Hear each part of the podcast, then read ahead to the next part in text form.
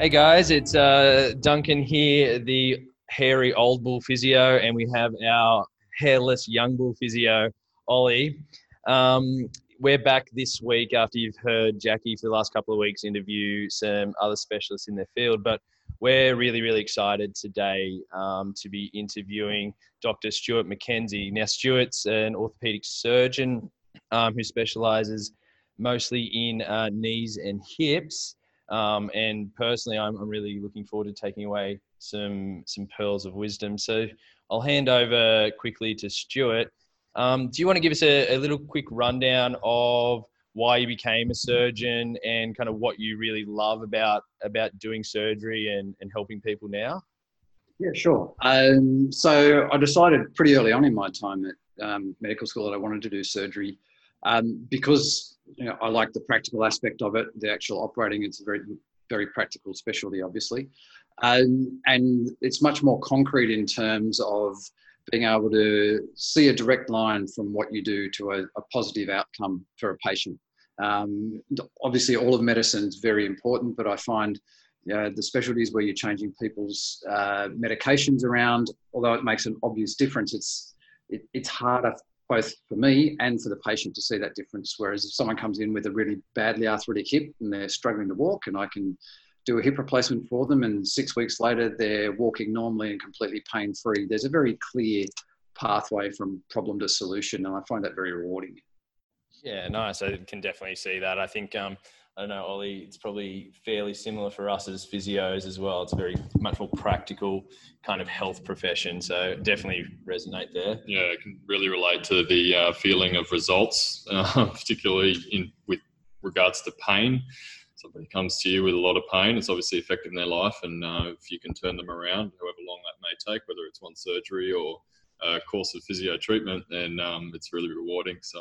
Yeah. Absolutely, you change people's lives, which is you know, really satisfying. Yeah, absolutely, absolutely.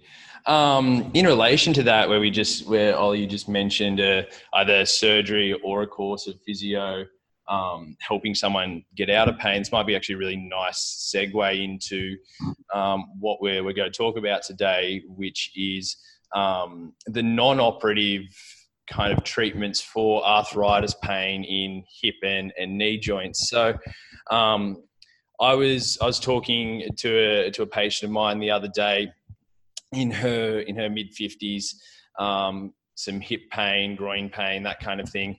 And um, she was very skeptical, very scared, firstly, um, of, of surgery, which is quite common. Understandable. Yeah, um, it, it's a big thing, but um, often, and, and I think in terms of all surgeries, Stuart, you can obviously add a little bit more here, but in terms of surg- surgeries and surgical outcomes, hip replacements are, are right up there in terms of the evidence for for improving um, pain, improving outcomes. Is that right? Yeah, so hip and knee replacements are both extremely good operations for the right person. Um, but hip replacement is probably the most successful operation that's ever been um, invented, really. Um, so the, the only other one that competes with it for that title would be um, the treatment of uh, uh, eyes, some of the, the surgeries that the, the eye doctors do. Um, yeah, hip replacement has been described as being um, the best operation ever conceived. And Um, in fact, one of the big medical journals, um, The Lancet, described it as being the operation of the century in their sort of end of twenty-first century um, edition. So um, it's a, you know, not without potential risks, as any surgery is, but the, the risks are uncommon. And when it goes well, which it does ninety-nine percent of the time, it's an absolutely life-changing operation. Um, and many people end up completely pain-free, and as if they've never had a problem with their hip, and day to day they don't think about the fact that they ever had hip arthritis. Yeah, absolutely. I've I've seen multiple, multiple um, cases of that, both my grandparents and actually that Lancet um, article that you just mentioned there, that was the the thing re- ringing in the back of my mind where I had, had read that about the, the surgery, the best surgery ever conceived. Um, but it, obviously patients still have concerns, and like you just mentioned, sometimes um, surgery isn't the best option, or we can prolong um, the need for surgery for some point in the future and whatnot. What are um, some of the the things that you would look for if you, you were not going to offer surgery to someone? So I couldn't agree more. I think um, our philosophy should always be to only use surgery when we've exhausted all non-operative treatments um, that we think might be helpful. Um, because at the end of the day, um, you know, any operation has risks, and um, operations also don't last forever. These days, they tend to last very well, but they can fail and need to be redone. So we wait until people really don't have any other options before we consider surgery. Um, and so you see lots of patients come through. You probably see even more than me. Lots of patients come through who have arthritis and have pain, but aren't at that point where they're ready for surgery yet, and want options for other things that they can use um, for treatment. Um, and there are lots and lots of different treatments out there. Everyone will tell you different things, and lots of people wanting to sell you things. And some of them work and a lot of them don't. Um, and some of them are dangerous, and some of them are just harmless but don't work. Um, so when, when people come in, and I have the discussion be- before offering someone surgery, that there are there are five treatments that are evidence-based, proven with good studies, that are good treatments for osteoarthritis, and it's the same for both the hip and the knee. And anything other than those five things probably doesn't work. Um, so the five things that work um, in patients who need it: weight loss, um, keeping moving, active, fit. Going physiotherapy um, is really useful in maintaining, or both in pain relief and maintaining function. Um, so that that's definitely important. Um, avoiding things that hurt. You know, if there are particular movements, particular activities that people are doing regularly that cause them a lot of pain, or cause them to have a lot of pain afterwards, try and avoid doing those things. For example, younger patients may be running, and which is a pretty bad um, form of exercise for patients who've got significant arthritis.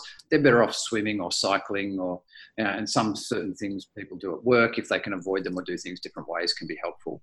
Um, in terms of medication, um, the only medications that have really been proven to be useful are the, a group of medications called the non-steroidal anti-inflammatories. Um, that's things like Nurofen, Celebrex, Mobic. Um, interestingly, lots of people take Panadol Osteo um, because they're told that they should, but there's pretty good evidence that it's not actually very useful. And it's and that goes for all Panadol and Paracetamol. Um, it's not particularly dangerous, so it's a fairly low-risk intervention. So if people are taking it and find it helpful, I would encourage them to keep doing so, but I don't usually start people on that. And the fifth one is surgery. Um, so basically, to recap, that if you before surgery, everyone should have, if they can, if they need to, lose weight, keep as fit and active as they can, avoid things that are particularly painful for them, um, and have at least a trial of non-steroidal anti-inflammatories to see if it helps, and to see if they're able to tolerate the medications. Yeah, perfect. I think um, that that rings very, very true. The the paracetamol thing's a, a big one we we often talk about as well, and, and advise the same, that, you know, and, and that goes for back pain often as well, and, and other opiates and things. Um, but such a widespread treatment, and lots of G Ps will prescribe it. And as I said, the, the evidence is not very good for it, and the evidence is actually reasonably good that it's not that helpful. Yeah. But it's also not a particularly high risk intervention. So if people are doing it, it's not the end of the world.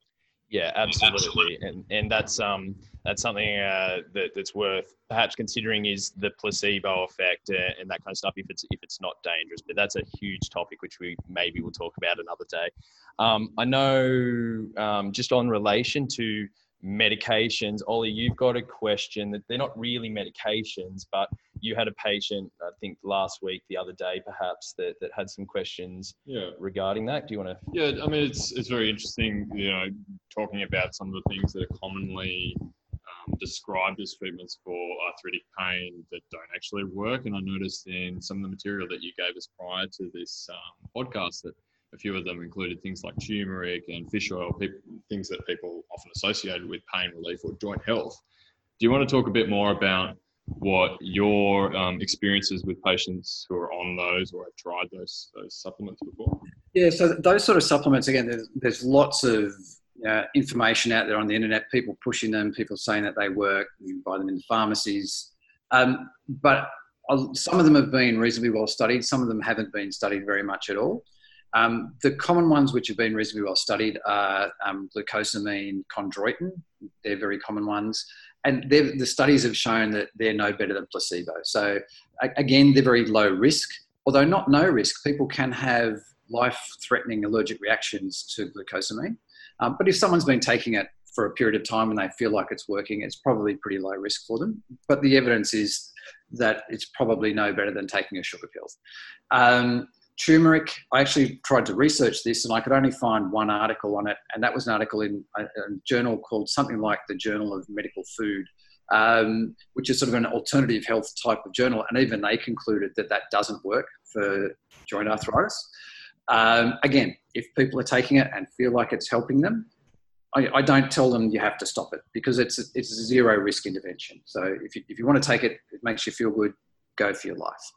Um, and those are the big ones. The fish oils fall in that similar category. There's not much evidence for them one way or the other. What evidence we do have suggests that they probably don't make any more difference than taking a sugar pill, but they're probably harmless. Definitely. Yeah, I think that resonates with us too. I've had patients come to me and they say they're going to try turmeric and all these weird kind of things and supplementations, and they come back, you know, a few weeks later, and I ask them if anything's changed, and quite often in cases that things haven't changed. Um, yeah. You get a few people who come in and swear by it and think yep. it's fantastic, but it's surprising the number of people I speak to who are taking glucosamine because someone told them to, or taking Panadol because someone told them to, and they've been taking it every day for months, and when you ask them, do you think it makes any difference, they'll say no. Yeah. They're looking for any kind of answer or any kind of solution to the pain, right? Right. And so if you're taking something that's not helping you, feel free to stop. Yeah, yeah, absolutely. And I think that's a that's a big part that the three of us can play with patients as well, is helping them, because they're not trained on necessarily critical thinking and that kind of stuff like doctors are, and, and even to a degree physios are, is is then maybe helping them guide, well, hey, you can save some money here and not worry about purchasing all of that, even though it's it's not harmful.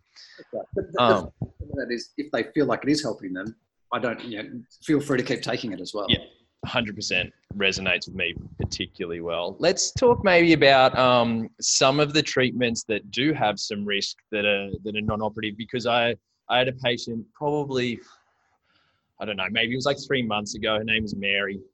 And she'd read somewhere about stem cell therapy uh, for her hip O A, and I was I was actually trying to refer her to you, but um, I don't know if she ever came to saw you or not. But she went to someone in Sydney about the stem cell, which I did a little bit of research on, and, and I'm not overly au fait on the science with it. Um, so you're probably the, the better person to ask. What's uh, what's the deal with with that? Um, so you are au fait with the science on stem cell injections, because there is none. Okay, um, the, it's something that came into popularity about seven or eight years ago. I hadn't heard about it until I came back from my overseas training fellowships, and there were some people talking about it and doing it. Um, and I, so I looked into it quite a bit, because I thought, oh, maybe this is something I should be offering people. Um, and I don't know if you know the way it works. The, the way it works is that you get... Um, Uh, a liposuction done on your tummy, and they take a bit of your belly fat and they spin it around in a centrifuge, and they take some cells off the top of it, call them stem cells, and inject them into your joint. Right. Um, the, the science for that doesn't work for me. I won't go into the details of it, but needless to say, people might remember that there was a whole lot of controversy in the media ten or fifteen years ago about um, using fetal stem cells for research. Uh, if you could get stem cells out of your belly fat, we wouldn't have had to have that argument. Stem cells for research. Um, so I'm not convinced that what they inject into your knee is stem cells. Um, there's no evidence that injecting stem cells into your knee or hip will make your cartilage grow back, which is what the claim is. That's what the treatment's supposed to be. So osteoarthritis is loss of cartilage, and you're meant to inject these cells in, they turn into cartilage cells, and your cartilage grows back. Um, there, there's no evidence to support that. Uh, a number of the professional associations in Australia have come out and said that no one should be doing this outside of a research trial. Um, and I don't think it'll ever be shown to work. I know that I can take someone's own cartilage cells from their own cartilage, send them to a lab, grow those cartilage cells up so that we've got multiple of their own cartilage cells, put them back into a defect in their knee, and use some techniques to secure those cartilage cells back in that spot, and they won't take, they won't grow new cartilage um, and heal a cartilage defect. So I don't know if your cartilage cells won't work to do that. I don't understand why belly fat cells would. Um, so th- there's no science on it, but the basic premise of it just doesn't add up at all. And it shouldn't be done outside of a research project. So, and it's horrendously expensive. People charge um, ten thousand dollars or twelve thousand dollars to do it. There are some other injections that uh, sort of buzzwords around the place. Um, do you want to talk a bit more about some of the other types of injections that you, you know of? Yeah, so the, the other, t- well, there, the three other popular groups of injections are platelet-rich plasma, um, sort of P R P, right? Yeah, yeah, P R P, um, lubricant-type injections. So Synvisc and Duralane are the two brand names of those, um, and steroid injections. Um, I'll, I'll start with the the P R P, the platelet-rich plasma. Um, there's a big so th- there's no evidence that it works, um, and there's a, a bit of evidence that it doesn't work. Um, there's a big um, medical research group called the uh, Cochrane Collaboration, um, which do big research projects. They, they they look through all the evidence and reanalyze the numbers and provide summaries. And it's one of the most respected resources for doctors in the world. Um, I believe they're doing uh, another look into platelet-rich plasma at the moment. They tried to do it about ten years ago, but they aborted their their project because they couldn't identify one single research study that they felt was good enough quality to review, to look at. Um, and P R P's been around for quite a long time now. Um, so people have been looking at it for a long time. So if there was quality research that showed it worked, that would have come to light by now, but it hasn't. So, and it's also moderately expensive, um, and yeah, almost certainly doesn't work. Um, the other one, the Duralane Synvisc, Um, they also have um, good evidence that shows that they're no better than injecting water um, into the knee. So they, we know that they effectively don't work, and they carry risks. You can get quite significant um, inflammatory reaction, and it can actually make your knee a lot worse. Um, if you have those, you can react to the substance. As I said, it's no better than injecting water. The longest one, the one we've known about for the longest, been using for the longest, Um, and is probably still the most commonly used, is corticosteroid injections. And these are still used very commonly to treat lots of things. Um, I have to stress that I'm talking about hip and knee arthritis now. I, I, I don't know the, the research in other areas, but in hip and knee arthritis, steroid injection has been shown to be no more um, effective than injecting salty water, saline water into the knee. Um, but it comes at a significant price. Um, there's a significant risk uh, of getting an infection with a steroid injection. So if you have a steroid injection into a joint and then have a hip or knee replacement done three within the next three months, we know that your risk of infection in, in your hip and knee replacement is significantly increased. And our evidence now goes out to show that that actually carries out to twelve months after you've had your last injection, and it may last forever, that effect. So it comprom- having a steroid injection, and that it's the same for the Synvisc and Duralane as well. So having those injections compromises your ability or the safety of doing a hip or knee replacement for you in future. Um, and that doesn't, that's not even if you necessarily have to get, you don't have to have an infection in your joint at the time of the injection. It's just a, if you've had an injection, then you have that risk. The other risk is that there is a risk of getting an infection in your joint at the time of the injection. Um, and we see around about twenty people a year at the John Hunter who come in with infected knees, who've got that infection because they've had an injection in their knee. Um, despite this, it's still commonly used, um, even by some of my colleagues. Um, in fact, one of my, there's an orthopedic surgeon colleague of mine um, who has quite bad knee arthritis, who he's not a knee surgeon, but in all our meetings uh, for a number of years, um, he's been saying we're wrong to say that injections don't work because he gets them and he feels they make him better. And we've been saying, look, you're at risk, you're eventually getting a knee, knee replacement, you're making your risk higher. He's actually being treated at the moment for a really bad infection in his knee. Um, so he's had to have surgery for an infected knee. And if you then do a knee replacement after someone's had an infection in the knee, The, that's a huge problem. Um, the chance of that knee replacement failing in the first um, couple of years is about a quarter, um, which is five times higher than I'd expect the failure rate at ten years to be. Yeah, wow, that's that's that's quite significant, especially for, for a treatment modality that's very, very common, and something I wasn't overly aware of up until maybe about twelve months ago, two years ago kind of thing as well. So I think that's a, a big take home for, for me, and probably a lot of a lot of the patients um, potentially listening um, as well. Yeah, it's yeah, always good to sort of clear the air on a few of those things, because I think, you know, um, some patients who, who develop this program, this sort of problem or arthritis, arthritis in the hip or the knee, they go to Doctor Google and they find out all these buzzwords. They don't quite understand what they mean or what the evidence is behind them.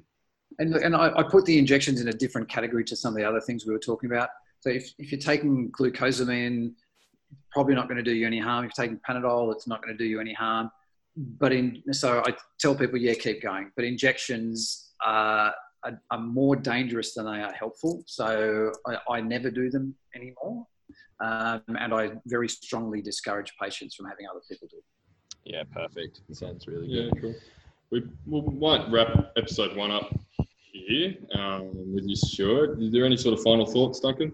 No, I um I think a couple of couple of takeaways for me were definitely um, around that that cortisone injection uh, that we talked about, um, the glucosamine and things. That conversation will definitely help me um, have those conversations with patients more confidently as well. Um, anything anything for you? Yeah, well, everything is obviously really helpful. Um, and I think for patients listening to this who are going through that process and starting to learn about their pain and about the, the problem that they might be having in the hip or the knee, any kind of information is helpful, and particularly when it comes from verified sources like yourself. So really yeah. appreciate you jumping on the podcast.